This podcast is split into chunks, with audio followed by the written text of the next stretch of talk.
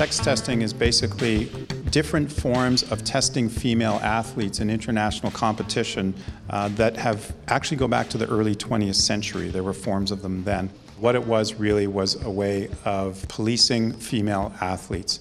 And there was a level of distrust of female athletes because they were doing things that they simply were not supposed to do.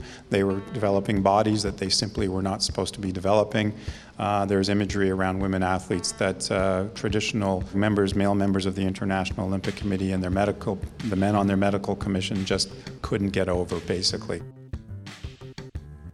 Welcome to episode 9 of the Pride House TO podcast. I'm your host, Ellie Gordon Marshall. Pride House Toronto aims to make the 2015 Pan and Parapan Am Games the most LGBTQ inclusive multi sport event ever. And that's about bringing the games to the LGBTQ community and the LGBTQ community to the games. And part of this means coming together to talk about the tough stuff, the complex and overlapping issues involved in sports and in hosting mega events. And this is where the Cafe series comes in. These are live conversations right in the heart of Pride House TO. At the top of the show, you heard Dr. Ian Ritchie. Dr. Ritchie is an associate professor in the Department of Kinesiology at Brock University and he was one of the guests at the latest cafe session that you are about to listen to. It was recorded on May 19th at the 519 on Church Street. The talk was entitled Bodies in Sport. And this conversation takes a deeper look at how sex and gender are visible and invisible in sport. The group talks about policies and practices of sex segregation, sex testing, and trans athlete inclusion in sport. Great. So uh, to start off as we do um, with any of our Pride House events or meetings, uh, just by acknowledging that we're on the um, we're meeting tonight on the traditional territories of the Mississaugas, the New Credit First Nation. Uh, and today we're going to get to talk about the ways that bodies navigate, um, experience, and are represented uh, in multi sport games and in sport and recreation more generally. So we're going to have a focus on sex and gender identity within that, but also weave in other identities and bodies as we go, because we know that that's um, really important to any kind of conversation around bodies in sport. I'm going to introduce myself, and then we're going to um, move around the sort of circle, my little queer view here, uh, and hear who these lovely folks are, um, so you'll know who's joining us. So I'm Barb Besharat. I'm one of the members of the staff team of Pride House TO. Uh, I also work here at the 519 as a senior specialist in sport and recreation. Um, I have the pleasure of moderating this particular um, session because of sort of my, my background. I've have a long history in sport, both recreationally um, and at, a, at, an elite level. So I've gotten to play, um, be an administrator, be a coach. Uh, and through that and through sort of my academic life, I've also had the opportunity to study sports sociology and with a particular focus on trans identified um, and genderqueer bodies within sport. Um, at the 519, I got to coordinate a drop in, active healthy living drop in for trans and genderqueer youth, which was pretty awesome. Um, I worked on a video project with some of those youth that's really an educational toolkit around including trans and genderqueer um, youth and sport and physical activity specifically. Um, and I guess I'm currently um, part of the working group with the Canadian Centre for Ethics in Sport as they work to develop a national uh, trans inclusion policy recommendation that should be coming out sometime in the spring um, if everything goes well. So that's a little bit about me. Um, my preferred pronoun is they. My name is Barb. I like sports. That's what you need to know. Um, so we'll go this way. Thanks, Barb. Um, hi, everyone. Uh, thanks for having me here. I'm Nicole Neverson. I uh, live, eat, play here in Toronto, um, from Toronto, and I work at Ryerson University in the Department of Sociology. Been there since 2008, and I teach sociology of sport courses and race and ethnicity courses, as well as critical views of pop culture. Um, I have a background in athletics. I played many sports growing up and uh, won uh, half a year of varsity basketball in university. Had to stop after because my knees were bad. Um, I think um, what I sort of like about you know being invited here today is the opportunity to speak about things that um, I talk about a lot in the classroom and also with colleagues uh, when I encounter them and we uh, have these casual conversations. My work is primarily on uh, the representation of marginal identities in the mass media. So, primarily uh, women's sports, marginal types of sports. And even though a lot of my more recent stuff isn't sport related, I still think that the marginality that I'm still interested in looking at um, obviously is important. So, for instance, even though I've gone off the sport field a little bit, I've been looking at how marginalized identities are represented in the media with regards to taser use in the city. Um, but I think more importantly, uh, when I think about this conversation that I know we're going to have today, uh, when I talk about sports in the classroom, what's always sort of important to me is to acknowledge subjectivity, so the vessel from which knowledge is shared um, and hopefully dismantled as well and to also invite my students to think critically about not just teaching and learning, but perhaps changing things, uh, questioning things, dismantling things, deconstructing knowledge, ideas. So uh, thanks for having me here today. Okay. Hi, everyone, and welcome, and thanks for coming. My name is Ian Ritchie, and uh, sports sociology seems to be a common theme going around here. That's really what I identify as, and I was trained as a sociologist and I've been studying sport issues in sociology for many years, uh, 25 years at least. Uh, for the last 20 years or so, I've been specifically studying the issue of doping and anti doping policies in international sport. Uh, but I have interest in a lot of other different areas as well. And my dissertation from way back when, whatever year, was on um, the policy of sex testing or gender verification in international sport and the International Olympic Committee in particular. As far as I know, I was the first to do the first full length study on the issue. Um, and fortunately, a lot of other much better scholars have done uh, things on, on it since then. I've really kind of distanced myself from that topic, but maybe we might have the chance to talk a little bit about what sex testing is for those that don't know and how that's uh, being very controversial these days. Uh, my motivation for studying sport is sport and physical movement in general. It's the human body. It's, um, it uh, offers up incredible opportunities for people to express themselves. Um, it's also a very, very, very powerful, powerful uh, mode of communication and a very is very powerful ideologically. And the reason that sport, I think, is is because there's always been the impression that sport is above politics and is apolitical, and when people are out on the playing field, they're just doing sport and blah, blah, blah. Uh, a myth perpetuated by, among other things, uh, among other organizations, perhaps most importantly, the International Olympic Committee, which has been doing this for well over 100 years now, perpetuating that myth. Um, so, my role here tonight, I think, is to talk a little bit about dominant forms of sport. And I'll talk maybe a little bit about the Olympic Games. Uh, some of the strange policies that have come along, such as sex testing, uh, maybe even get into another form of policing of athletes, doping and doping control, perhaps.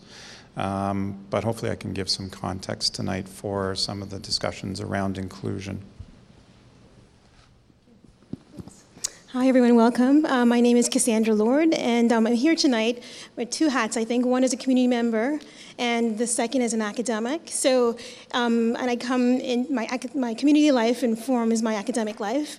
So, um, in terms of the community work that I do, it's related to uh, the Black Queer Youth Initiative. That was a uh, program that's a program of supporting our youth. So I started that back in, I think it was 2002.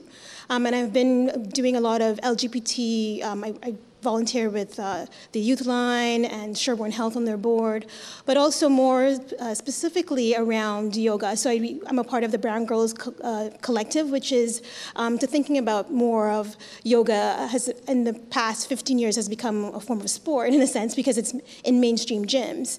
So I'm, so I'm really thinking more about accessibility and really thinking how bodies are represented or not represented in the in mainstream um, yoga spaces. So as Brown Girls Yoga, we we look at priority, we go into priority neighborhoods and offer yoga services to, um, to different communities that are outside of the downtown core.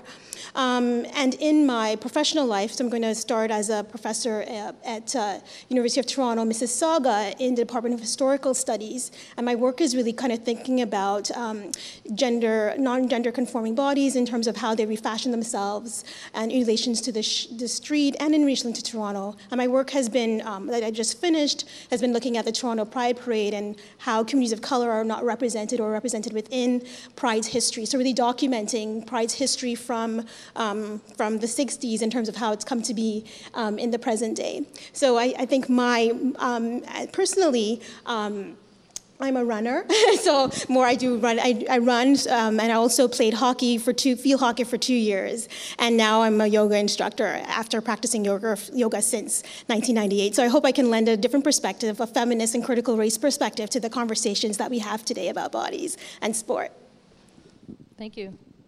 Thank you to the three of you for introducing yourselves. Um, we were thinking about starting this a bit broader, so getting a bit of the sport history context, why sport, you know, is the way that it is now, and then um, having an opportunity to bring that down into how that those histories and the um, sort of international um, governing bodies actually affect everybody who participates in sport and physical activity at all levels. Um, so I'm going to pass it on to Ian, who will repeat word for word the beautiful history of sport um, that we sort of chatted about on Friday. I didn't know this was a test and a memorization test, so it might be tough. I maybe want to start by, well, first of all, I'm going to talk about dominant form of sport in particular. Um, you know, I know a little bit more about the Olympic Games, uh, but the Olympic Games is the most important uh, sports organ. The International Olympic Committee is the most important uh, organization in the world in terms of affecting policy all the way down to the everyday level. So I concentrate on them. But we should always be careful not to, of course, confuse dominant forms of sport, dominant organizations, and so forth with everyday sport and the stuff that people are doing on an everyday level.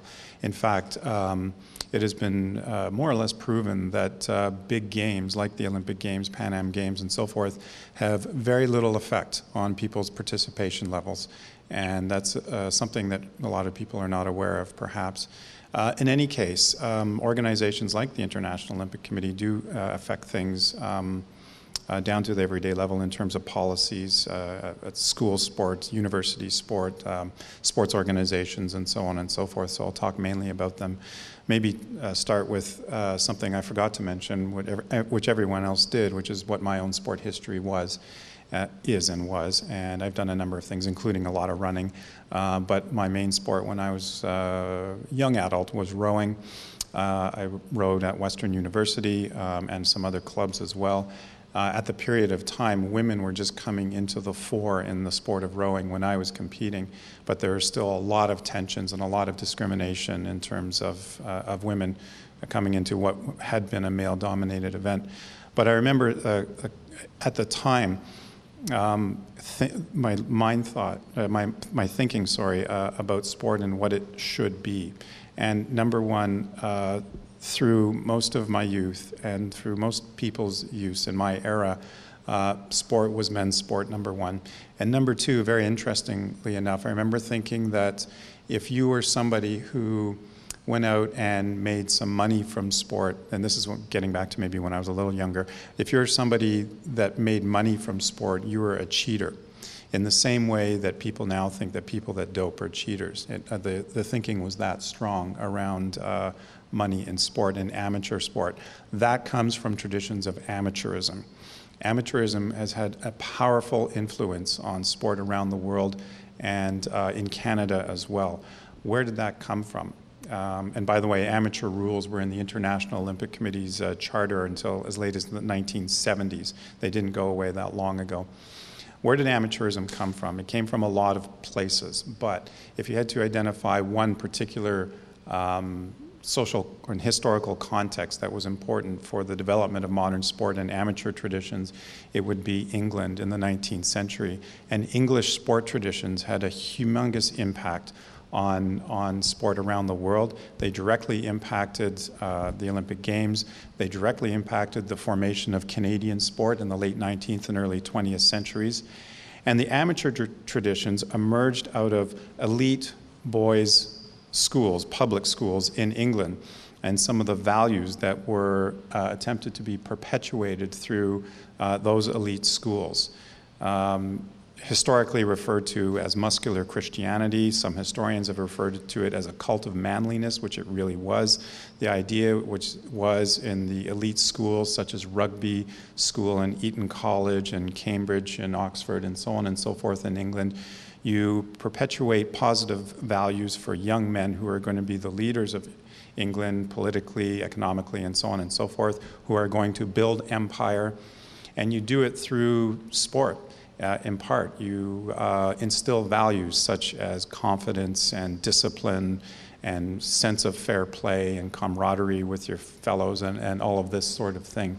These traditions were admired by, by were very influential and were also admired by the founder of the modern Olympic Games, Pierre de Coubertin.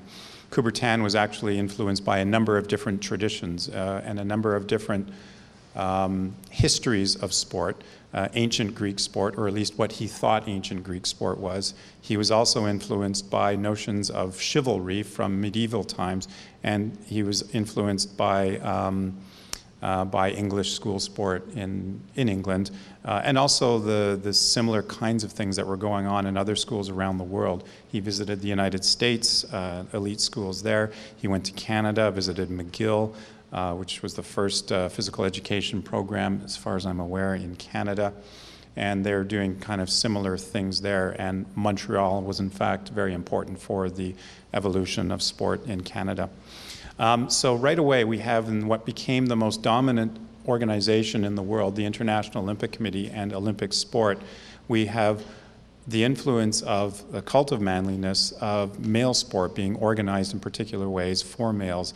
And so this tradition became um, was perpetuated through really most of the 20th century, and I think that's a very important context to keep in mind.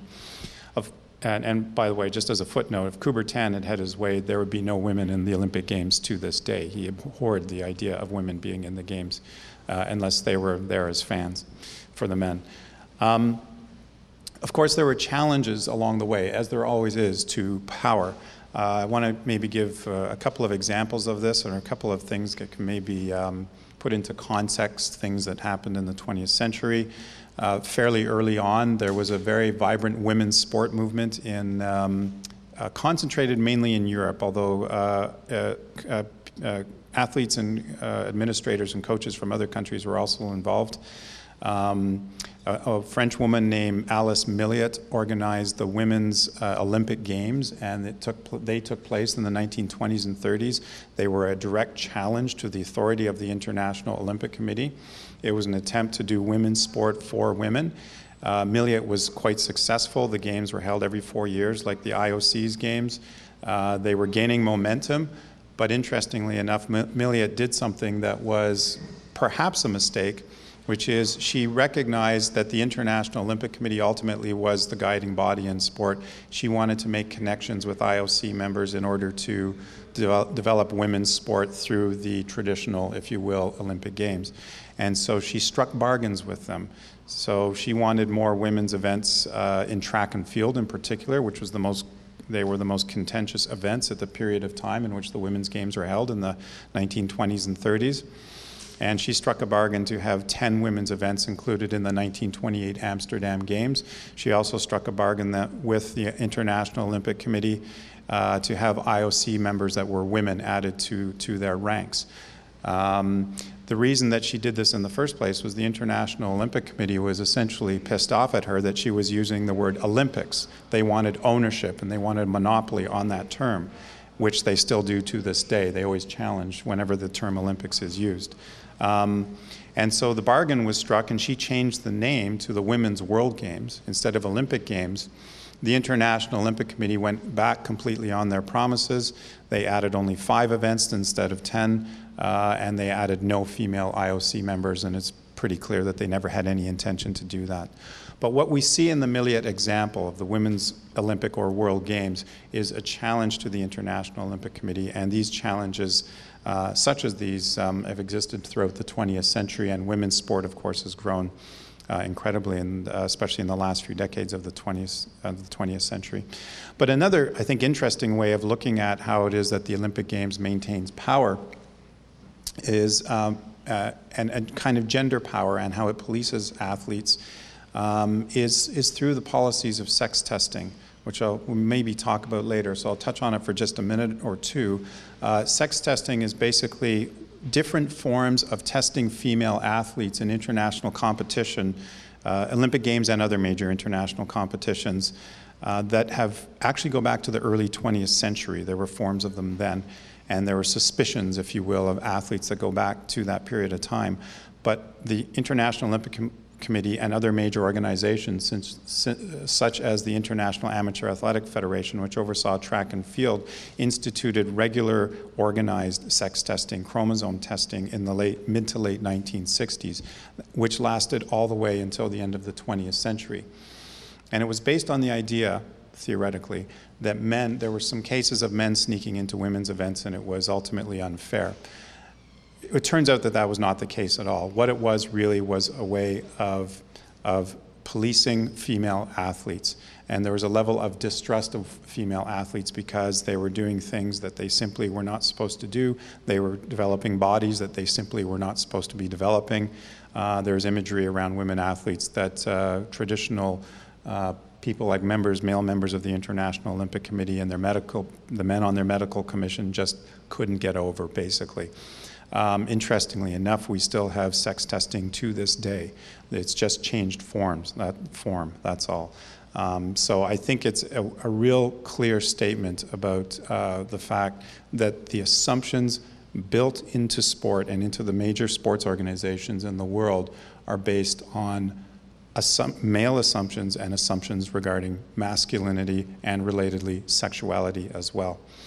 Um, last thing I'll say is perhaps, I mean, maybe we'll talk about this, but in terms of inclusion, uh, media inclusion is one of the ways in which we see athletes. Um, I think it's been, uh, I think Cassandra or Nicole on our telephone call said that, that it's pretty clear that uh, coverage of women's sport has gone down dramatically in recent times, surprisingly enough. Since approximately the 1990s, there's actually been less and less um, coverage of women's sport.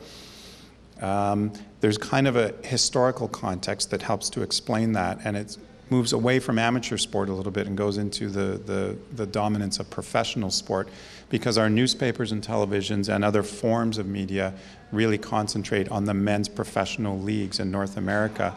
And that's been statistically shown, and all you have to do is pick up a newspaper to see that. There's a reason for that the major sports organizations, professional sports organizations in North America, and the National Hockey League in Canada as well, in particular, um, developed their dominance in professional sport by the mid 20th century. When they did, there was this happy marriage of television in particular and the men's leagues, in which they both started making a ton of money from each other there's a kind of revolution of sorts in women's sport for a number of reasons that started in the 1970s. But the problem was always that it was always too tough to go against that marriage that had happened from beforehand. And the, the major leagues in particular did something that goes back to the early 20th century that um, sort of secured their dominance, which is they got economic exemption from monopoly laws. And those monopoly laws, the National Hockey League, Major League Baseball, the National Basketball Association, and the National Football League are essentially illegal organizations because they're run as monopolies or more technically correct cartels, but they've been given exemption. Because of that, they've been able to control sport, control professional sport, make a lot of money, create the happy marriage between themselves and television, and as a result, women's sport has always been an, a, uphill battle uh, getting, um, getting equal coverage, um, despite the best attempts from a number of sectors uh, supporting women's sport. So that's kind of the general context, the context of so called amateur sport, or what used to be called amateur sport, and the traditions of masculinity and professional sport as well, which really, um, I think, dominates uh, the world of sport today, and it's still something that we are overcoming very slowly but um, it's a, it continues to be an uphill battle. But hopefully, events like this and group organizations like this are among many who are helping to, to, to fight that battle. Well, we think so. Thank you for providing some of that context. Hopefully that was helpful for um, some of you folks. There's, we do think about sport now as, you know, just sort of the way that we see it now, and often a lot of that history isn't shared. Um, it's, you know, unless you happen to be a sports sociologist um, or really, really personally interested, you won't hear those stories on TSN or Sportsnet. Um, so it, that is a, a, really important piece of how we've come to where we are today and how you know bodies are viewed and categorized and, and represented and how they experience sport. Um, I don't know if you want to build on that because it's, it's a great segue with the media piece.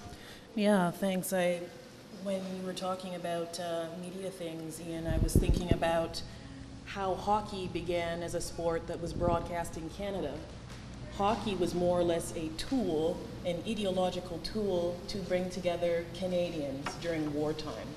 So CBC radio needed content, uh, CBC TV comes along uh, afterwards, and CBC as a public broadcaster has a mandate to more or less show Canadians who they are, to more or less build morale up, not just for the war, but also some sort of cultural or collective cultural identity. And NHL hockey became one of those tools that was used. And I think in Canada at least, and we can all, whether we're hockey fans or not, I know sometimes I roll my eyes at how much hockey seems to be uh, represented, talked about, celebrated, I should say, certain types of hockey. Um, and I think a lot of that does go back to the historical representation and use of men's ice hockey in this ideological way to talk about Canada and Canadiana and to promote our identity within the country and also internationally as well. I think one of the consequences or implications of that has been to exclude other types of sports. You know, you don't have to go far in different neighborhoods in even Toronto and other places around the country. And hockey is not the number one sport that kids are interested in. It could be basketball, it could be soccer, it could be cricket. Um, but we don't tend to see those stories told in a larger mass media kind of scale.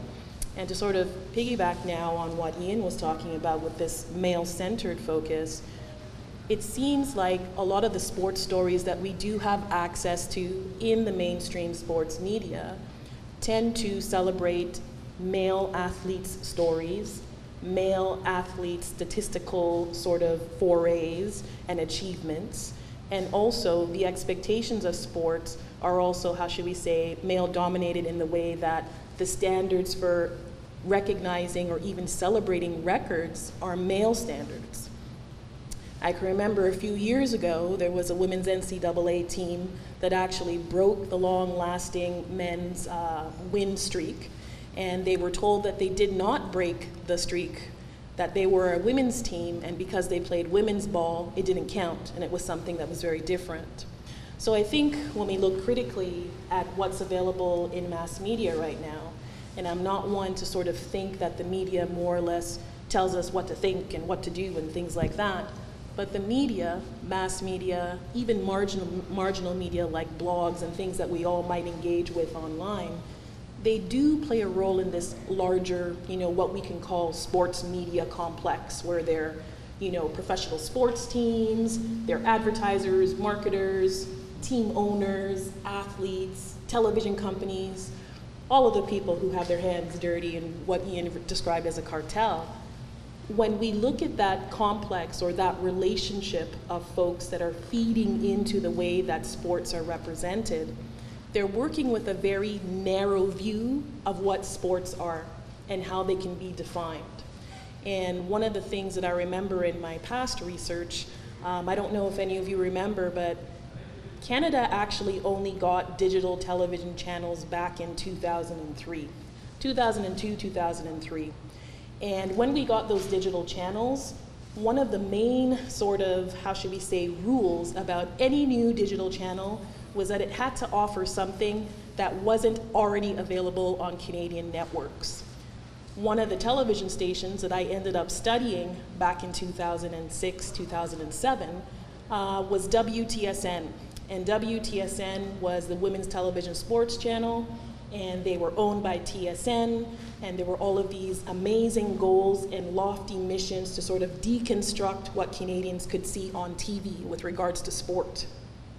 What happened, and this goes into the how do we define what is sport, who gets to define it, and what does it mean to say that sport is successful?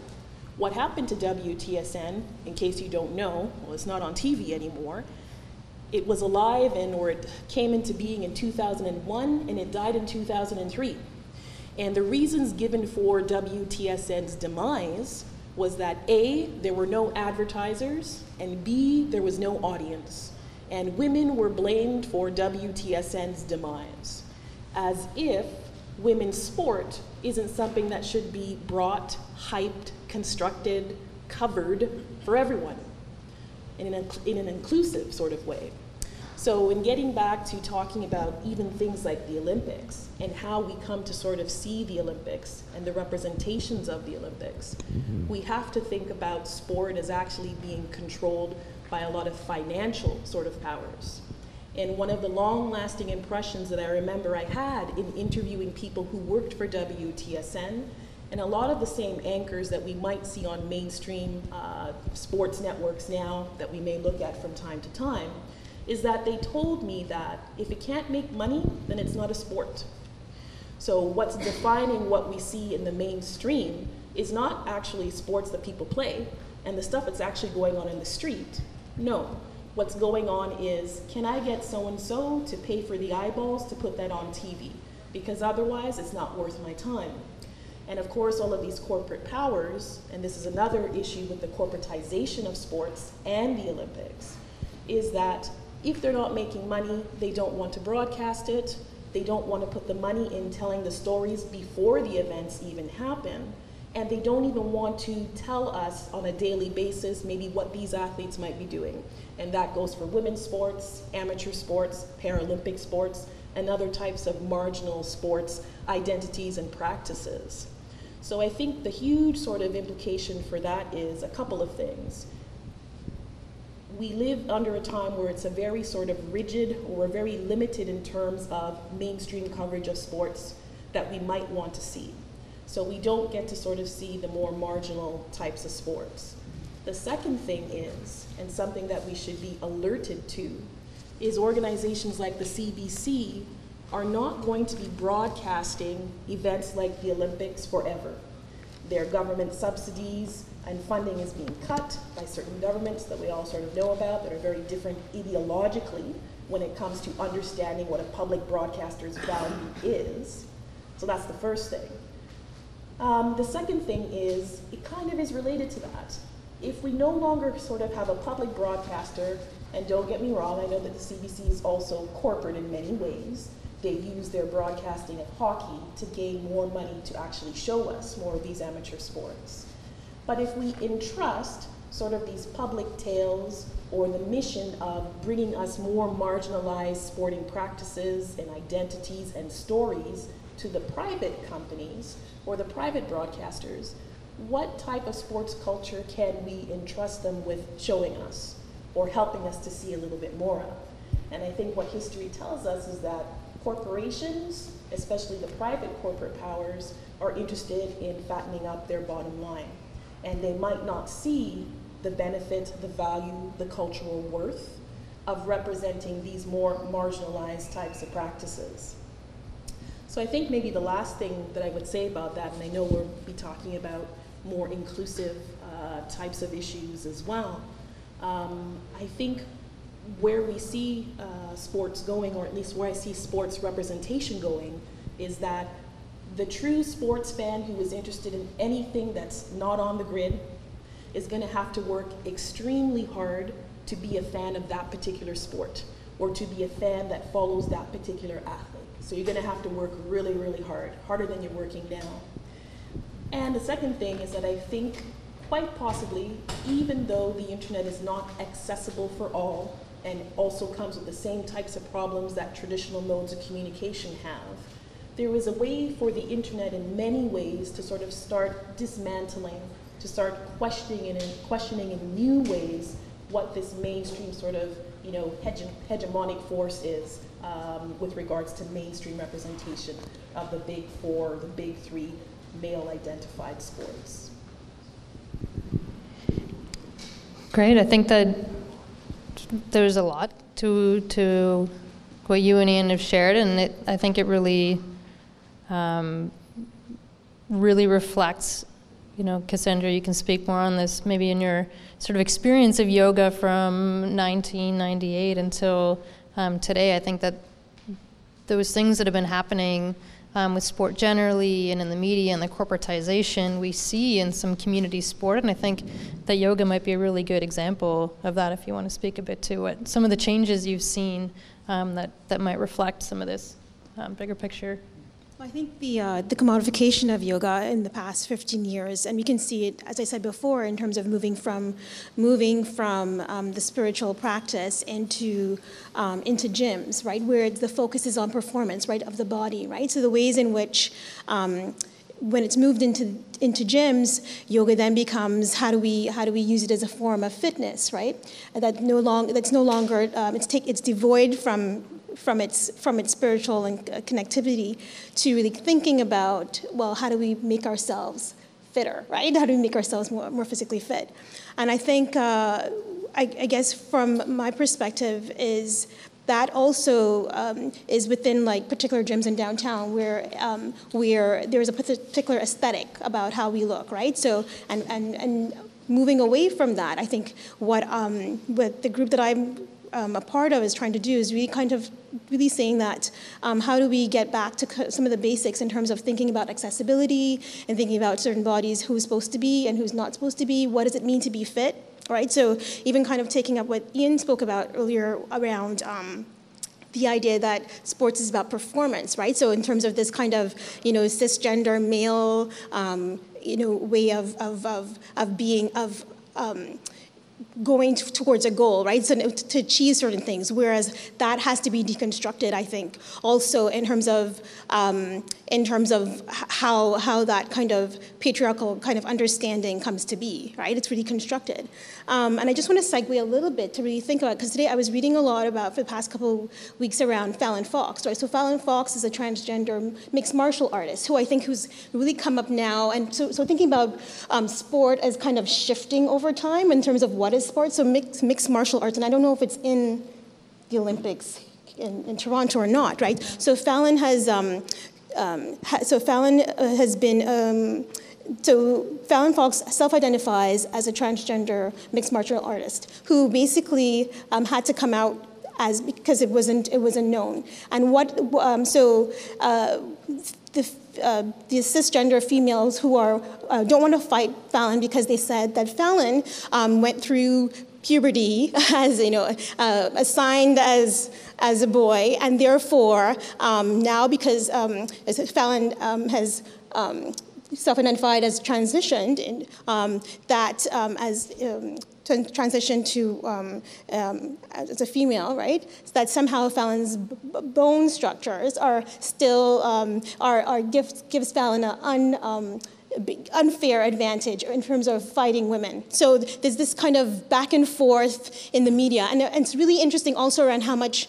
Um, so Fallon uh, does um, is mixed race, so is not I don't know what, but, identifies as mixed race. So also the ways in which that construction of of um, Fallon Fox as this kind of hypersexualized, um, really aggressive um, um, woman, right?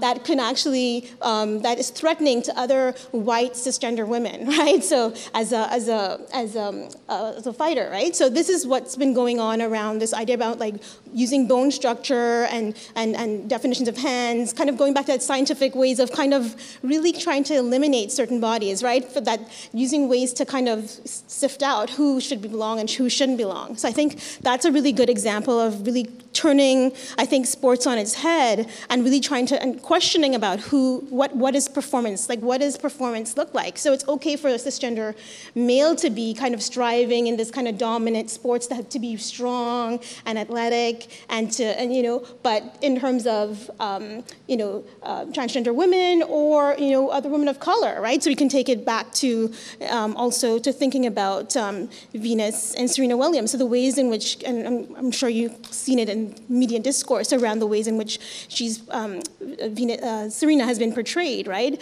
So the hypersexualized, kind of masculinized. So in one hand, we want we want our athletes to be really strong and and to achieve and and to perform, and at the same time, um, other athletes are vilified for for the way in which they which they look. So I think. So, in kind of thinking about all of these things, I'm really interested in the ways in which gender and sexuality and race really plays into these kinds of discourses around who has access, right, and who doesn't have access. So I think yoga becomes a way to kind of think about how um, recreational forms of sport, such as yoga, um, then provides us a way to kind of think about um, visibility, right? In terms of who, like, who is physically fit and what does that actually mean to to to to be to be you know um, to to be doing yoga, um, and also um, questions that are raised around class and accessibility, right? So if we think about are there forms of organized sport like basketball, you, you know, like the, the, the narrative for young, you know, young cisgender boys in Toronto, who, you know, who are black is basically the, the trajectory of like you, you know, you play, um, you know, you go from like middle school to high school and then a scout sees you and then you, you, you become, you get a scholarship you know, and then you go into, so the ways in which that in itself, right, is perpetuating a particular stereotype about who plays and who doesn't, and who has access and who doesn't, right? Um, and then, and then, and then also with this notion of accessibility, I want to think also the ways in which we may, we may want to kind of um, uh, think not only in terms of how those bodies in themselves are commodified. So those kids who are who who are um, coming from lower income neighborhoods who are then become commodified as, and seen as then symbols of Canada. Right? And we can segue all the way to Ben Johnson and kind of go all the way to nationalism and talk about the ways in which certain bodies become symbols for Canada, right? So when they're, they are seen as um, Canadian citizens, right, who are um, um who become Canadian, and then when they fall out in terms of dope testing or um, are no longer. So I think the ways that the falling out about this idea about multiculturalism and sport is really, really, I think, integral to really think, kind of segueing to, to your discussion around. Um, about uh, hockey, right? As like, I mean, and that I am Canadian commercial that for, for, um, for beer, right, became like, I use it in class all the time because I think it's a really prime example of how hockey be- becomes tied to nationalism, term, becomes tied to white manhood, right? And then in terms of it really kind of paints like a group of seven, Canada Canada's this pristine kind of space, right? And, and then basketball or other forms of, or cricket, which, which we, know, we just said basically other communities are playing, are not a part of that discussion. So I think in kind of probing these kinds of um, these these different pockets, we need to we need to challenge those particular narratives. We need to challenge about who is seen and who is not seen and why, right? And, um, and in terms of ideas around um, ability, right? So the so the ways in which I think that um, bodies don't need to fit in, like structures of such as the IOC, I think bodies don't need to fit into that. That needs to fit into those bodies that are not there. And why is that siphoning continuing in the present? Perfect. Yeah. so, each of you have brought in a lot, um, you know, from race, um, everything. I don't even want to list it. There have been so many different um, themes and ideas that have been brought in. Uh, I wonder if there's sort of one area where we want to focus on thinking about, you know, for the next five or ten minutes before we take a break, um, where we're looking at sort of the inclusion and exclusion of bodies in contemporary sport, um, or if somebody in the audience sort of picked up on something that they'd really like to hear a bit more on with that theme. Um, because there was so much there, we're not going to be able to to chat about all of it, obviously, unless you want to stay here until next week. Um, is there anyone, anything that sort of that Cassandra brought up or that anyone wants to pick up on and run with for a few minutes? Can I run with one? Which sure. is going back to the point about the CBC representation of the National Hockey League. When the CBC was first created, um, a royal commission determined that it uh, that it be a, a, public entity and it not uh, the um, radio at the time, of course, not television, not fall into the hands of any powerful organizations, uh, companies, politicians, and whatnot, out of basically a sense of fairness, if you will, and the idea that CBC would represent the people of Canada. Um, they made one exception, however, to the rule. They gave the Saturday night airwaves, radio waves, to a for profit cartel controlled by a handful, literally, of industrial barons, essentially, and rich men who were running the National Hockey League. And the reason I think, and, and the rest is, as it were, history.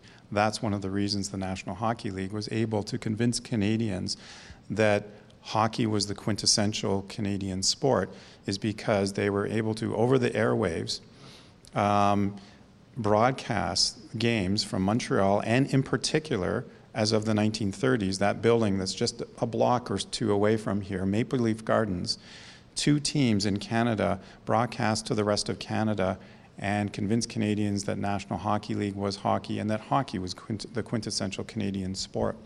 There's a historian at University of Toronto who has studied this very carefully, uh, Bruce Kidd. He's now the principal of um, U of T Scarborough campus, where they have the beautiful pools we were talking about earlier and, and so forth. Um, he calls this decision in his history of the National Hockey League CBC relationship as an abrogation of the public trust and a colossal failure of the imagination. And what he means by both of those is that there was all kinds of sports traditions that were going on in the 1920s and 30s. Um, uh, in between the wars. The National Hockey League came out as being a dominant force, and it did in part, to a great extent, because of this relationship that was developed and the exception that was made to give the Saturday night airwaves to, to the profiteers of the National Hockey League. And that was their main goal, was to make profit for themselves and to control the sport, control the labor, which they eventually did, the players, uh, and so on and so forth. It was all a big marketing scheme, basically and it was incredibly successful. The point, however, is the more general point that I want to make is that sports are something that are constructed. They're constructed by sometimes powerful agents, sometimes by coincidence of events historically, and by a number, a number of other things. But if you can you construct sport in one way, uh, thinking about things more positively, you can construct it in any one of a number of ways. So you can, uh, you can, you can challenge power in sport and so forth and construct it differently. That's what Alice Milliat tried to do in the 1920s and 30s with the women's games, which ultimately was a movement that fell apart, unfortunately. Um, but um, you know, we can construct sport. Uh, uh, people have agency, obviously, and power can be challenged and has been before. So that just point that I wanted to pick up off. Um, thanks for that, Ian. There goes hockey. I, when Cassandra was talking, I was thinking a lot about the Raptors We the North campaign we, we talked a lot about that uh, in my social sport classes and actually in uh, some of my media research methods classes too uh, over the last year. And what I find interesting about that campaign was that it was a response to, you know, making the Americans know who we are, right? First thing. N- apparently, no NBA players want to come to Toronto, so we had to create some story about ourselves up here. And the second thing is we had to tell some story to the rest of Canadians about, you know, this just isn't a Toronto team. This is Canada's team. So the very interesting thing about bodies and what I think of in terms of intersectionality when it comes to identities in sport and also play is that when you look at those We the North commercials, think about the most dominant images you see of basketball you see young, racialized men mostly. There are a couple of white guys thrown in there. I think one of the commercials features two women, but they're not even playing ball when the camera pans to them. They're holding a ball. There aren't any images of the plethora, the variety of types of ways that ball is played. We get this gritty sort of image of the pickup basketball game in some dark corner recess of the city. When we look at that commercial, though, what's so interesting about it is that it cuts off what I think, and I don't know what everybody else here thinks, it cuts off actually what ball is culturally, in my experiences, in working in different communities in Toronto. So everyone plays ball. We're gonna go play pick up ball, and your grandma's gonna come. And no, your grandma can't dribble, but she's just gonna stand there. and We're gonna throw her the ball, and she's gonna participate, kind of thing. So in some ways, and a lot of my students sort of spoke about this when we were sort of analyzing commercial, we the North is just as bad as NHL hockey owning Saturday night on the CBC. It doesn't really tell the story of a lot of people. It tells the story of a small sort of, uh, how should we say, uh, a small group of people in a very corporatized way. We don't see pictures of our phenomenal wheelchair basketball athletes in that commercial. If we, the North, is all about telling people that, yes, we play basketball up here, um, then commercials like that obviously don't tell the full story. I'm also thinking about these sort of tales and narratives in a very intersectional way. So, looking at race, uh, looking at class, looking at gender as well. And I know, Cassandra, you brought up the point about the ways in which Venus and Serena Williams, as racialized female athletes, are represented in the media. And that is sort of a huge, sort of problematic uh, case study in and of itself. I think one of the latest stories about them is that a tennis federation official in Russia was on a uh, nighttime uh, talk show and was talking to the host and pretty much said that uh, Serena Williams was a man and that the Russian tennis players, female tennis players, shouldn't have to play against her. And that's just sort of a slew of many things that have been happening with regards to what happened when Venus and Serena Williams stepped onto the scene and changed the look of women's tennis. And when I say they changed the look, they just didn't change it in terms of its color. They changed it in terms of the way that people trained for that game. They changed the look in terms of the way they looked in playing that game. And they also changed the game in terms of the fans that they attracted to the game as well. So all of this dismantling is happening, you know, in WTA tennis, and it's almost as if, which is not surprising, the powers that be in that organization, they don't know what to do with it. They don't know how to respond to it. They actually don't see that what Venus and Serena Williams have brought to tennis is this phenomenal thing that opens up the game and also brings different types of people and attracts them to not just tennis, but seeing racialized women in very powerful roles and being very successful on the world stage. And I think the last thing, and I'm sure we're going to get into this, um, and this goes back to both things that both Ian and Cassandra were, were talking about. When I think about gender verification testing, and we look at you know, uh, the female athletes who are the ones who are subjected to this. You know, when you look at somebody like Caster Semenya, and we probably know who Caster Semenya is, a South African uh, runner who was first stripped of the gold medal that she won in the World Championships a few years ago, and then they gave it back to her. Caster Semenya was only under suspicion after her fellow female competitors said, she doesn't look like a woman. And we think that she's a man, and it's not fair that she ran this race with us. So I think about Caster Semenya, and I also think about Dutee Chand from India, who's also another runner. And I think Bruce Kidd is actually consulting on her case right now. They brought it to, to yeah, court, Dutee right? Chand is a runner who uh, had, has failed with, maybe we'll get into this later, but it's known as the hyperandrogenism test. Mm-hmm. And, but she has now taken um, the she's taken the case to the Court of Arbitration for Sport. I'm not sure who it's against specifically. It doesn't really matter. Yeah. Yeah, so when I think about those athletes, I also think too about the racial sort of story that's going on here too. So, so not only do we have obviously these very powerful agencies that are headed up by usually white males, to the exclusion of people who are different. So there are not a lot of women, are not a, not a lot of athletes who identify as Paralympians um, with different types of accessibility issues. But we see an in, sort of like an imposition of a sort of white Eurocentric ideal telling us and telling these athletes like Dutee Chand and Caster Semenya, hey, your bodies don't look like women's bodies, right?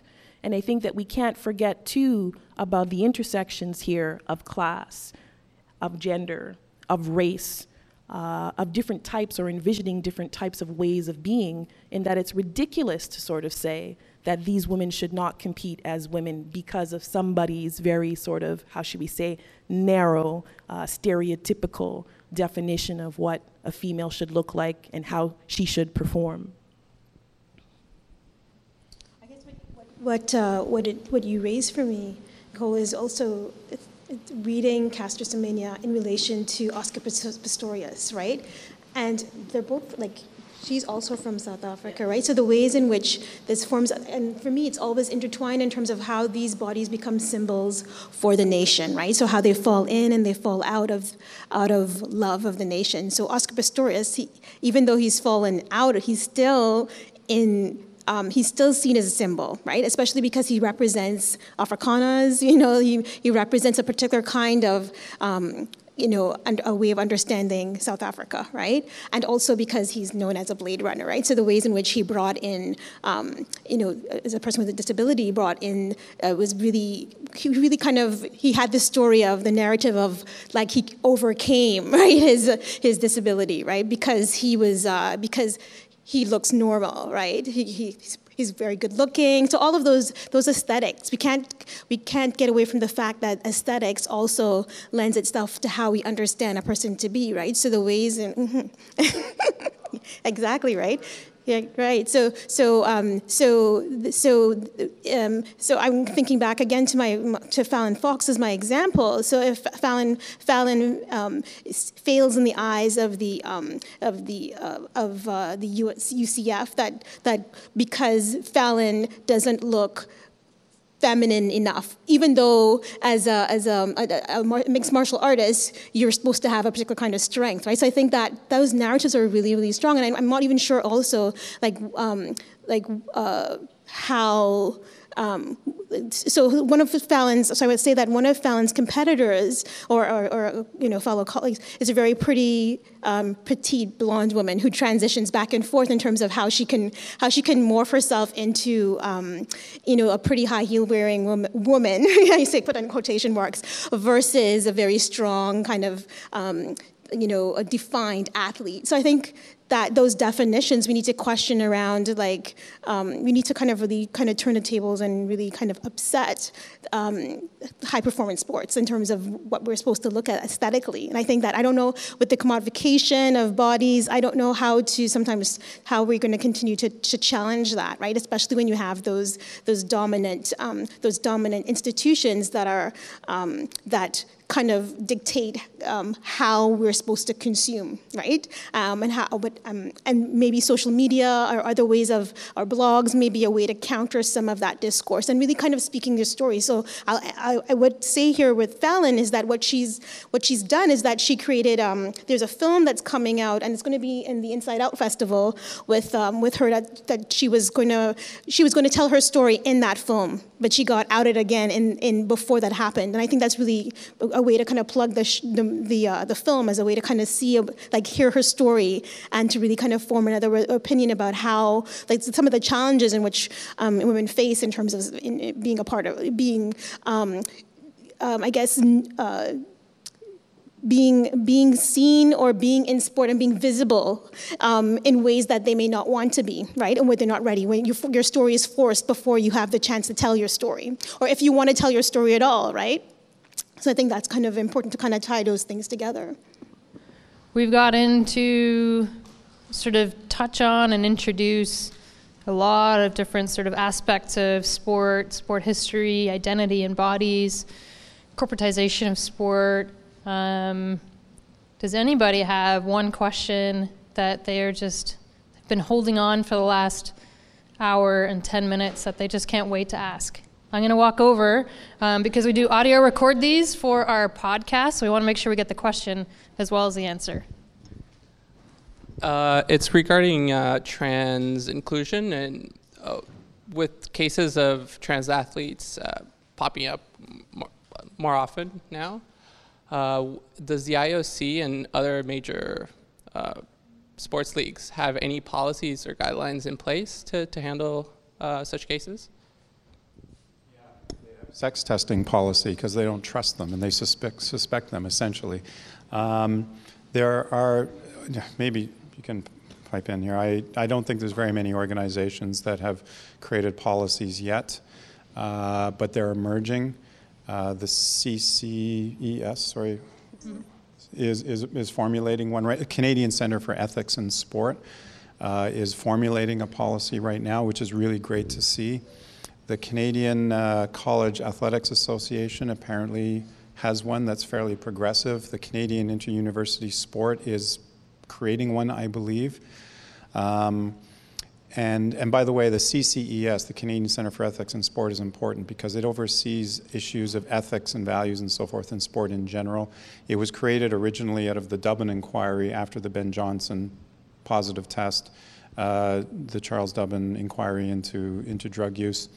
Uh, it was created basically as a doping organization, but they wanted to broaden their perspective, and so in the mid 1990s they uh, changed their name to from the Canadian Anti-Doping Organization (CADO) to CCES, Canadian Center for Ethics in Sport, and they have policies around sport. Um, in a number of senses, uh, you know, ch- children's sport and, and, and so on and so forth. So it'll be interesting to see what they come up with because they're at arm's length uh, to the government itself of Canada. The International Olympic Committee, uh, sort of the 30 second history of the way in which trans athletes, generally speaking, or athletes who have challenged traditional binary gender categorization, um, women who are suspected of being men or too masculine and what have you, uh, the International Olympic Committee and other organizations have done forms of testing of them going all the way back to the 1920s and 30s. They formalized the testing in the 1960s. Um, 1967, at their meetings, they created sex testing. At the same time, they created anti doping testing as well. 1968, they did testing for the first time. It was uh, chromosome testing. They uh, did forms of chromosome testing, XXXY, uh, all the way to the end of the 20th century because of criticisms from uh, some athletes and some athletes who challenged the testing, um, and also from scientists themselves that said that testing is, is, is, um, is BS, actually. Uh, they, they stopped doing it at the end of the 20th century.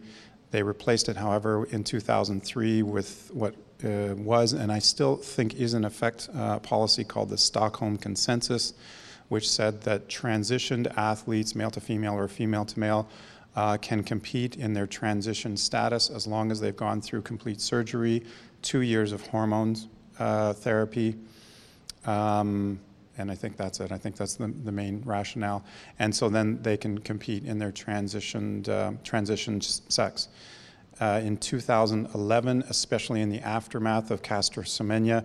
They created what's known as the hyperandrogenism uh, rule, which essentially says that uh, androgen levels or hormone levels above a certain level, uh, women who have levels above those levels, and it's defined by a level that's sort of the, the baseline for men, um, at least theoretically. Women who uh, um, are tested for androgen levels at that level um, are not permitted to compete. And uh, Dutee Chand, who we mentioned earlier, the Indian runner, uh, is taking the decision against her uh, based on the hyperandrogenism rule to the Court of Arbitration for Sport. So that's going to be really important because she's challenging it in, in, in court. Um, and also at the same time, there's a very important court case in Canada regarding a woman whose name I will not mention because I don't know if it's filed yet or not. It either has just been or it's going to be. There's a female cyclist in Canada who is going to take uh, Canadian cycling to court based on human rights violations. And her case is going to be based on. Um, is going to be based on the idea that she's a transition male to female cyclist who has to take hormones, uh, a lot of hormones actually, and um, it puts her at the level that does not allow her to compete. So she's essentially taking Canadian cycling to court based on uh, the fact that the the rule uh, is unhealthy for her essentially, and there's long-term health consequences. And what she's actually doing, I suspect, is she doesn't want to just go after Canadian cycling. Canadian cycling has to follow the rules of the UCI, the international cycling body, who in turn follow the rules of the International Olympic Committee. She's going after the big boys, basically, through this. Because once, if she wins, then it's going to, the, the case will essentially say that Canadian cycling rules are contrary to human rights. Canadian cycling is going to say to the international cycling body, well, look, we just can't do this anymore, and your policy is based on the IOC. So indirectly, the IOC is hopefully, anyways, being taken to court based on human rights violations. It could spell the end for hyperandrogenism and sex testing as we know it, uh, but and I hope it does. I think it's a stupid policy. It always has been. Um, and I hope that's the end of it. But having said that, um, the International Olympic Committee is a pretty stubborn body, so uh, it's been going on a long time now. They've been doing this for 50 years, and they don't seem to want to let it go. Uh, but uh, they're being taken to court over it now, so that might be very important. Those two cases in particular. I'd also add So the CCES is um, coming up with policy recommendations. Unfortunately the policy recommendations that they make aren't they can't enforce. Um, they just create policy recommendations and hope that international inter, or national or provincial um, sport governing bodies take those recommendations seriously. Um, the recommendations that are coming are actually quite um, a step away from the IOC's um, sort of definition or history of sex testing and, and the Stockholm Consensus um, which is about surgery and it's about taking hormones and it's also about being um, recognized by your home nation um, with the gender marker that you prefer, which isn't a reality for many of the nations um, that are competing in international sport. Um, we, there is the example of the Canadian Intercollegiate Athletic Association has a fairly progressive policy. Um, the Toronto District School Board, at least for school-based gym class and sport, is at least for an elementary level, um, is trying to create more inclusive spaces within gym class and sport. Um, the Ontario Federation of Secondary School Athletics Association, OFSA, has taken the IOC policy. Um, so they're asking high school students to be on hormones and possibly surgery and be medically supervised in order to participate in a high school level sport, which I think is really unfortunate. Um, the Manitoba High School Athletic Association is doing has a much more progressive policy that they um, have drafted and are looking to implement, but they're also waiting for the CCES recommendations to come out before they finalize that. So there are people who have sort of the IOC terrible, repressive kind of policies that they're just sort of taking up unquestioningly.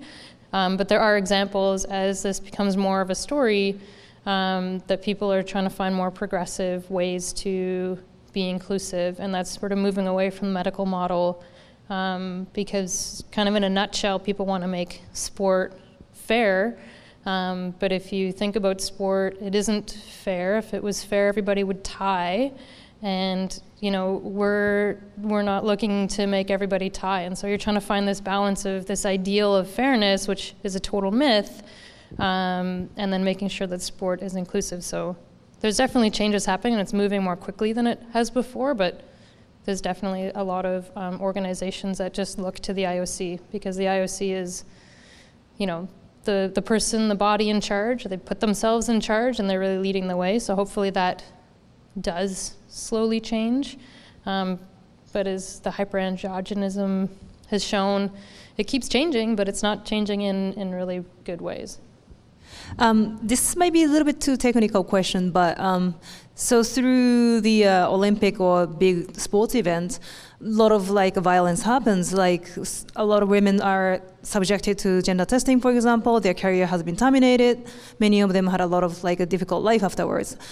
And then so you told me that um, now uh, Dutee she's taking the which I don't know that maybe Indian Athletic Association or something to a court.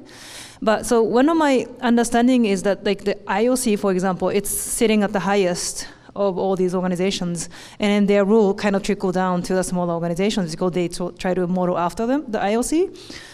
So you mentioned that this ruling might eventually affect the IOC's policy.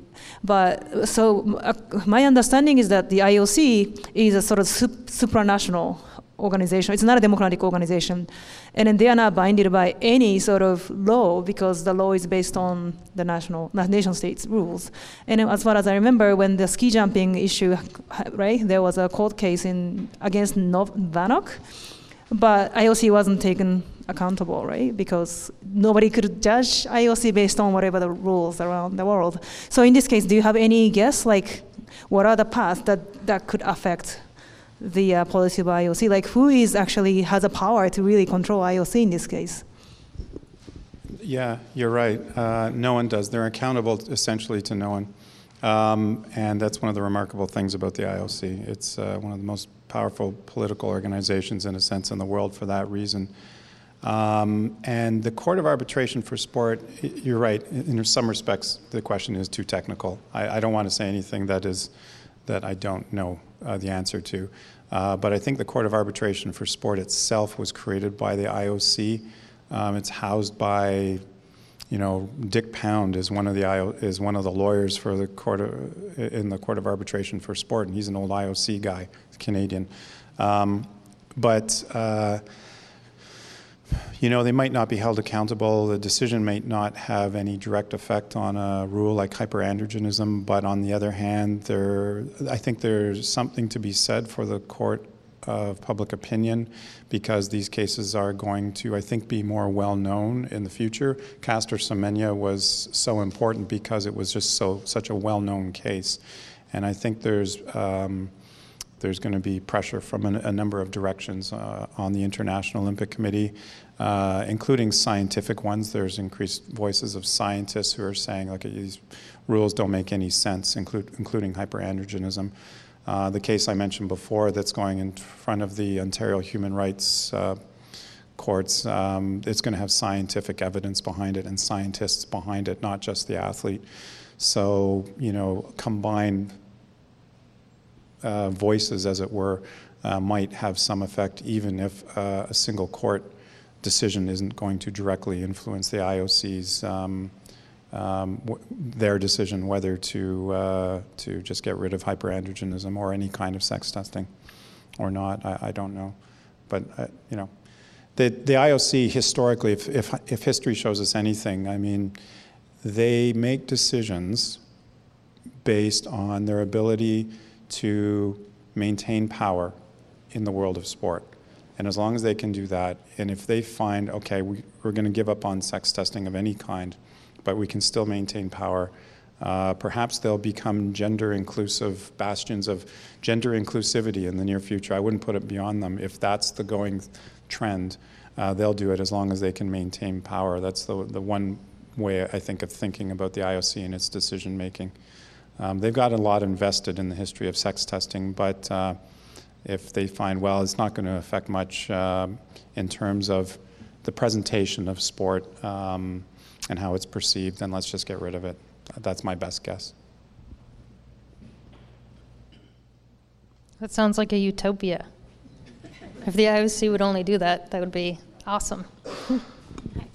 Okay, so this isn't a very well formulated thought yet, but I just thought maybe we could change the subject a bit to the media understanding of sports. So I'm very involved in the Toronto and International Roller Derby kind of community. Um, and there's debates when it was up for the, the long list for the 2020 Olympics whether or not it should be something that should be pursued or not. Um, and just based on what you were saying about the projection of women's sports or gender and uh, gender inclusive sports and sports that are very inclusive of different orientations and bodies. Do you think this is possible to get a sport like roller derby to a level where it could be televised and respected with what we know about the history of masculinity and the presentation of a sport in that sense? Yeah, roller derby is very interesting. I do believe I have a Hammer City Roller Girls t-shirt when I used to live in Hamilton. I think that when it comes to any sport, and in particular roller derby here, we have to think about perhaps what type of value are we putting on the sport. So right now, whenever sport is put on TV, people only want to see the sport that's got a slick production and that, you know, has excellent color commentary because we've been so socialized to expect that that's the way that sports should be broadcast and presented to an audience. I think what has been working, and I lament a little bit because I know that community broadcasting channels are being sort of whittled away and money and funding is taken away for them. I can remember about 10, 15 years ago, we would have a community channel that Rogers Yes would own, but they would still cover certain games. So they do that still for high school games, they do it for volleyball, basketball, things like that. So when it comes to sports like roller derby, I see that it has to be an intersection of a few things. Perhaps we cannot expect that the powers that be, so the big networks, are going to take it up right away. Because what happens with certain sports, and I think about a sport like sort of those sports that began in the X Games, so all of those snowboarding sports, those were fringe sports. And then all of a sudden, oh, companies like Red Bull and O'Neill, they're like, oh, these young kids are like sporting our clothes and drinking our drinks. Let's get, get in on that, right? So all of a sudden, all of these sport board or the snowboarding sports become really popular. Young people play them. They're a growing, how should we say, market. We can get money off of them. They're kind of wild, crazy, you know, fluid type of things to go and watch. Everyone likes them. They're a lot of fun. So money gets funneled into those particular, uh, that particular sport. And I'd say it's doing quite well now because a lot of those events are included in the Olympics.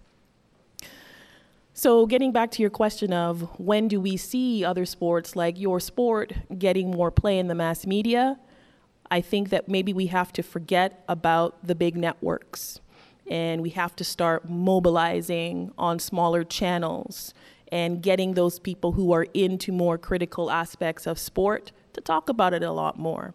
There's a sort of budding interest, many websites. I think about one website uh, created by Dave Zirin, who's this critical media, you know, anti sort of uh, looking at racism, looking at uh, sexism in sports mass media. Dave Zirin has a website called The Edge of Sports where he talks about all these things that the big networks and the mainstream don't want to talk about with regards to sports.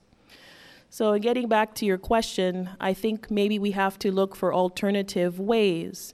It will start in certain pockets. It's going to start with people in the communities going down to those roller derby games, tweeting about it, putting it up on their Facebook. I actually think that a big part of what helps a lot of marginal sports become more popular is it gets taken up in like the schoolyard right? Or teachers get an opportunity, maybe on that last day of school or something like that, to introduce something new. Or they get a guest speaker in. And it might not have to do with roller derby, it may just have to do with look at this female athlete who's doing something that we just don't see a lot of. So, again, I think when it comes to certain sports that we know we're very passionate about on a grassroots and community level, we have so much work to do with regards to hyping it, making sure people in the community know about it. I think the big players will come, but they're only going to come when they smell money.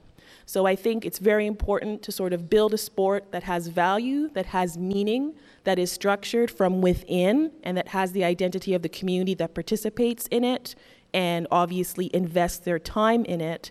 And then all of those other things with regards to broadcasting could come.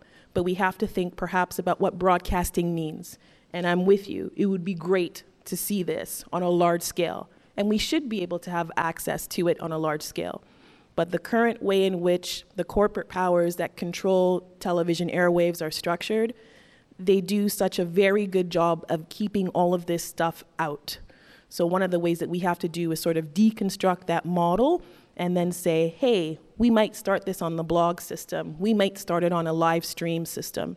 Right now, the CIS, the Canadian Intercollegiate Sport Association, I know at Ryerson, I can watch all the women's basketball games live stream. I don't even have to be there, and I do watch them because it's more accessible.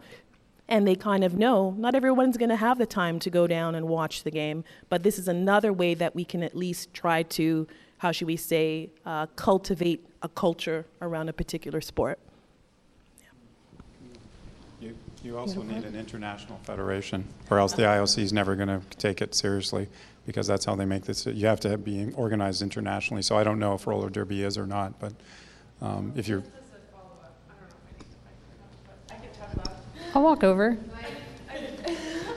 I've just always, I've just always been curious whether or not it's trajectory that a fringe sport wants to follow, given the pseudonyms and the inclusion again, and I guess the flexibility in terms of you know, you have a pseudonym, you have all this, and if it became more mainstream, I feel like more rules would be imposed. And is that something that would have to be sacrificed, or could you somehow be at that mainstream accessible level to the public while maintaining that kind of grassroots influence that started it all? I guess that's a rhetorical question, but. Um, I think it's a great comment that you make. You know, I think when sporting practices become very institutionalized, usually the people that started it on the ground floor building it have less of a say. Um, so I think yes, your point there is is one that I think is important to to think about. And again, it kind of goes back to what I was saying is what is our vision for maybe making certain marginal sports more mainstream? Do we necessarily want to follow a model that's already there, or is it just about giving people the ability to access it? So when I think about sports like roller derby, for instance, I think that it's very well supported and has allies maybe in those sort of like fringe publications, right? So maybe Now Magazine's going to write a story about it. Maybe you have some uh, feminine identified zines also writing about it. And they're not into sports at all, but they totally feel the whole marginality thing and community thing about propping each other up and getting each other's messages out there and things like that. So, in some ways, I always think that maybe we've exhausted the sports fan group or pool. Let's be more creative. Let's go out to people who would never sit down and watch hockey on a Saturday night, not like that's a bad thing, or never gonna go watch a Raptors game. Let's actually go talk to folks who maybe we just see playing in the park or people in your yoga class right? And ask them about, hey, would you maybe want to check this out, kind of thing. So I think we have to sort of go beyond what's already there because we keep on getting messages that they don't want us there. Right. So at some point, when we start to cultivate our own things, and we know that what it, we know what it means to us, then we can start sort of tinkering and really dismantling things, and maybe even calling people who were skeptics back on side. Hopefully that answered your rhetorical question a little bit. One of the cool things about roller derby, I'm going to walk over here because there's a question here and a question over there, and this will be quick because we only have about 10 minutes left. Um, roller derby, some of the leagues have some really great trans inclusion policies, um, which may or may not um, be able to travel with them if they go into sort of a more mainstream sporting environment. Um, I don't know for sure if they do have an international federation, but another example of a sport, a full contact co ed sport. Um, if you have heard of Harry Potter, there was a sport called Quidditch that came out of that that the Muggles now play across the world. There's actually an International Quidditch Association, which has one of the most inclusive policies around gender that I've ever seen in any sport, let alone an internationally recognized full contact co ed sport um, where they have this minimum rule. I think it's two minimum, and it, uh, two minimum or four minimum, um, and it's called Title IX and three quarters.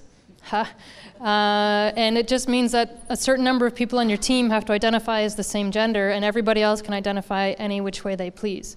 Um, so I think I often bring that up as a really cool example of what's possible in a sport, and we're talking about contact, co-ed, internationally um, sort of governed as much as you're, so anyone's governing Quidditch.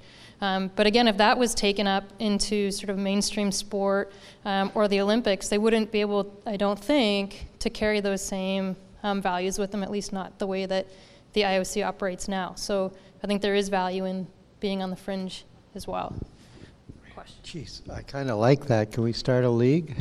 what was it? Seven and three quarters? um, no, um, so I was really intrigued with some of the conversation, and I may have missed some of it, but the two streams I was thinking of was the manufacturing of the athlete, the manufacturing of consent around the sport. It's a capitalist sport. The Rogers Center, the Bell, the BMO Center, and the only way to be successful at it is to be a particular image. And for someone to be successful in professional sport, they have to sort of comply with that image of the, um, the branding to be successful, to be the corporate advertising. So it almost says that well, maybe we should take back this thing at, at a recreational and a community level and be less focused on being the elite and perhaps more focused on health and recreation and social inclusion, and maybe creating leagues like that sounded like a fabulous starting point. The second piece is, is around Fallon Fox. I'm going to see the movie. I'm looking forward to it. Caster, I, the South African runner. Just so if I run in, I'm an amateur runner. I come 100, 380 something, nobody notices. I come first, everybody notices. And so it's about success, right? So, where these, um, and I'm talking about people who are not, how do I say this? um, not historically measured by sex segregation determinants. Um, I'm not a I'm going to let you use the language, but just that idea that um, um, around the testing and the segregation of sex and how just how incredibly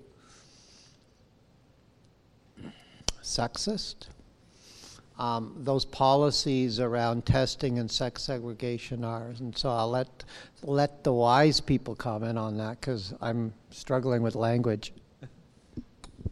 We're all wise people. I don't know if anyone has a couple of quick points while I walk over here to the next question.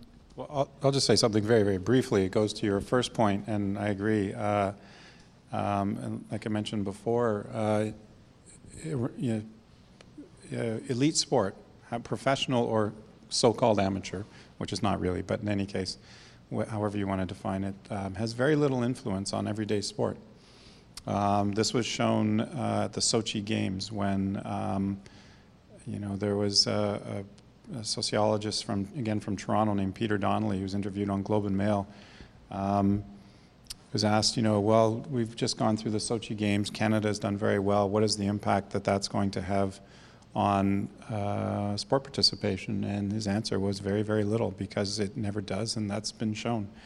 Um, and, and Canada, in the last 20, 25 years, our medal count has gone up, our participation rates have gone down. That doesn't mean the one is causing the other, but they are related in some ways. And, uh, you know, if we forgot about elite sport, um, children and others are much more influenced by those that are around them, their peers, their family, what they see in their immediate environment, much more than what they see on television. And so, you know, why we need to keep looking to the elite sport for the models for sport, I, I don't know, because the everyday level has much greater impact on kids and others. I think maybe one of the things I could mention about your point with performance and you know the difference between coming in 108th as opposed to coming in first is that I know I checked this uh, last year. If you go on to the IOC website, you can see all of the times that athletes have run in certain in all of the events. And when you look at Caster Semenya's time for the women's 400 meter race, Caster Semenya is not at the top of that list. I think her time is maybe in the top 12 or something like that. She's number 10 or number 8 or whatever like that. And there are many more athletes ahead of her. So, getting back to this idea of fairness, um, you know, that's a very sort of interesting thing, and performance and elite performances. And, you know, the basis of Caster Semenya becoming under suspicion was that, well, no woman can run that fast. Well, actually, they have, and they've run faster than Caster Semenya historically. Yeah, and if it's, I mean, an area of interest, we have the example of Michelle Dumaresq, who's the downhill cyclist, the first out trans identified national athlete ever, as far as we know, um, who raced for Canada and had a lot of protest um, because people thought that that was unfair. But she raced at the same time um, as um, the I forget her name, um, but there was a French cyclist who completely dominated. She won every World Cup uh, the whole time. She won the first uh, BMX gold medal when that was introduced. Uh, and Caroline Chausson, that's her name. She won the first BMX gold medal when that was introduced in the Olympics, and nobody ever questioned her. She beat Michelle Dumaresq handily every time they raced.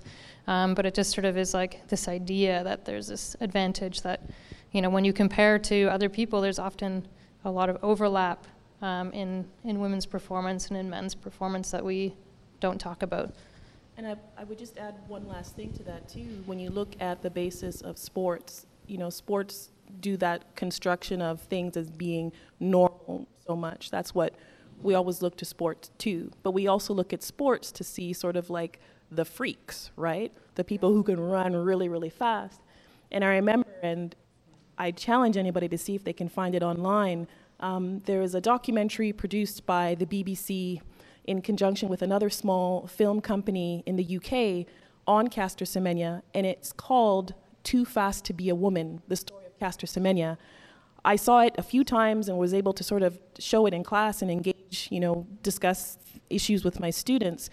In that documentary, they talk to many scientists who actually say, Caster Semenya is actually not the issue here. When we look at someone like Usain Bolt, Usain Bolt, in terms of just his physique and the way he's built and put together, he's actually more of a quote unquote genetic freak than Caster Semenya is. He actually is the one blowing away his competition. But we're not looking at Usain Bolt and trying to figure out, gee, you know, what's going on here with, you know, the ways in which his body is structured, although I have read a few articles that uh, put Usain Bolt under different kinds of uh, sort of suspicion. So yes, it's this sort of sexist, obviously racist, arbitrary system um, that sex gender verification has essentially become, and it's very reactionary too. Um, yeah. Thank you. So it's 7:59. We have one minute for the last question, and then I'll wrap it up. Thanks. Uh, my academic background comes from the arts as opposed to sports, which uh, you all have your on the panel have that background from. Um, and in my understanding or my development of understanding um, of what Canadian culture is and where it started from is this idea of northernness. Uh, especially as we see it in literature and drama and cinema, uh, and especially in the early forms of those times, uh, Canadian artistic talents were rooted in and legitimized by portraying the idea of North. And I found the We the North campaign, as persuasive language as it includes, um, to be quite captivating and interesting for those uh, same merits. And I'm wondering if that statement and what it's trying to do is maybe accept and include and saying we're together in this uh, from that background. But I think at, at, the same time, it might also alienate at, um, by saying if you don't look like us or don't have this kind of body that we envision other people who are on the Raptors have, uh, means you might not be have that same kind of access or privilege. Um, so just a comment maybe from the, the group here on the We the North statement and whether you think it is permissive or if it alienates.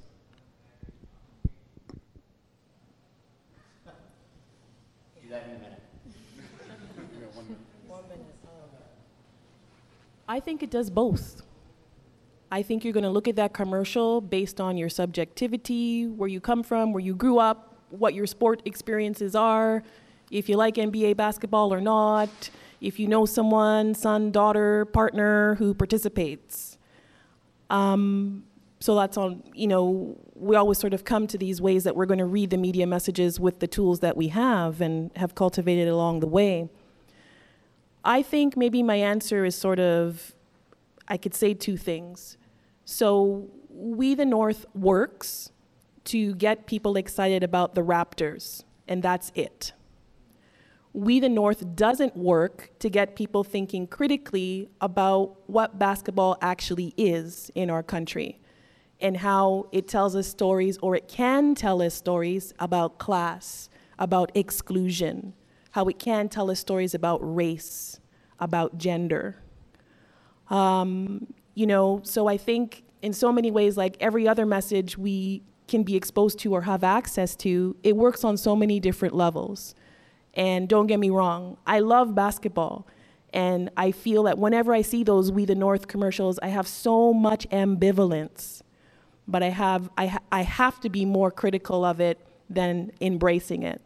So I think it works in both ways. You're going to take of it uh, where you are, where you've been, where you think you're going. Uh, but I think for the most part, the Raptors and their advertising agency may have lost a little bit of an opportunity to actually make that We the North statement more powerful and more inclusive because they could have put a whole bunch of other athletes that they forgot to include in there. I mean, there weren't even pictures of women who play on the women's national team in those commercials. And the women's national team's doing a lot better than the men's national team in basketball. They've improved so much, uh, you know, under Lisa Thomaidis, but they weren't in there. There weren't pictures of little girls, boys just hanging out, touching the basketball, throwing it around, things like that you know, I think they lost an opportunity there. And if they really wanted to make it Toronto centric, because a lot of it was so urban and Toronto centric, why not go into a lot of the leagues that we know exist that have actually done a good job? I think of like Rainbow Hoops basketball. And, you know, man, I never played in that league, but when I go and watch my friends play, and to see the level of enjoyment and engagement that they have with just being active and being active in a space where their bodies are accepted, I think that's basketball. So that's my answer. It works on two levels, and you can take a little sliver of it, or you can sort of dig deeper and reject a lot of the messages in, in that uh, commercial. Thanks for listening to the Pride House TO podcast. There is going to be one more cafe session uh, that will take place during the Pan Am Games.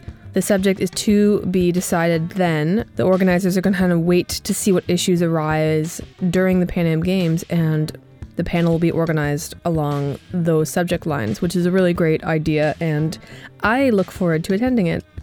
The Pride House Toronto project is funded by the Ontario Trillium Foundation, the City of Toronto, and the Government of Ontario with support of our lead partner, CIBC. The 519 is proud to serve as the trustee of Pride House TO, providing organizational, staff, and financial resources to ensure the success of the project. The Pride House TO team, as always, extends its thanks to everyone who contributes to ensuring there is a place for all in sport.